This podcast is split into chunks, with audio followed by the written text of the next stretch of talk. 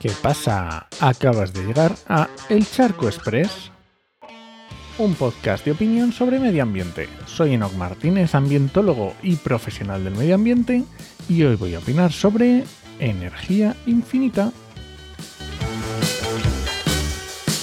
Y es que hace unos días vi una noticia que la verdad es que no ha tenido mucho eco. Entiendo que porque suena demasiado fantástica, un poco como a vendedor de crecepelo y con los típicos ingredientes que te harían desconfiar de cualquier noticia. A saber, la NASA, inteligencia artificial, cambio de paradigma y bueno, algunos más de estos, ¿vale? Pues la noticia decía que han inventado y validado, ojo, un sistema que evitaría pasar de corriente continua a corriente alterna y viceversa. Y que obviamente nos ahorraríamos muchas pérdidas. Y que nos ahorraríamos, por supuesto, millones. Quitando que es el típico avance que ya veremos a ver en qué se queda, me ha recordado un dilema al que le llevo tiempo dando vueltas. Y es, ¿qué haríamos si tuviéramos energía infinita?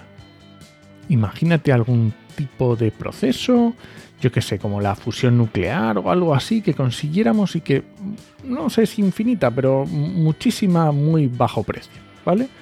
Imagínate no necesitar petróleo ni combustibles fósiles, pero tampoco energías renovables. Imagínate toda la superficie que ya no necesitaríamos, todos los contaminantes que nos ahorraríamos y de repente nos habríamos quitado una cantidad inmensa de gases de efecto invernadero.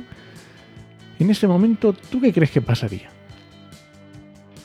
¿Que habríamos aprendido que la Tierra tiene unos límites que no hay que sobrepasar? O nos pondríamos a desarrollar todo lo posible aprovechando al máximo las nuevas posibilidades? Porque los valores ambientales siempre los planteamos como una restricción del sistema, un freno que te impide, unas externalidades negativas que tienes que contemplar, o simplemente unos insumos que son finitos porque la Tierra es finita. Pero claro, aquí se empieza a romper esto. Así que yo en mis comederas de cabeza Muchas veces me planteo que deberíamos buscar otra forma de comunicar.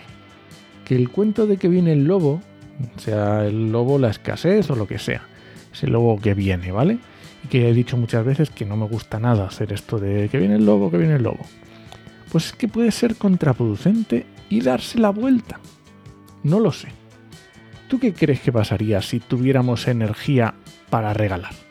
¿Cuáles serían las consecuencias a medio y largo plazo?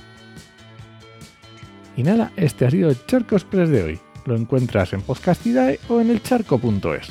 Y si alguien te pregunta, no lo dudes, te lo dijo en HMM. ¡Nos escuchamos!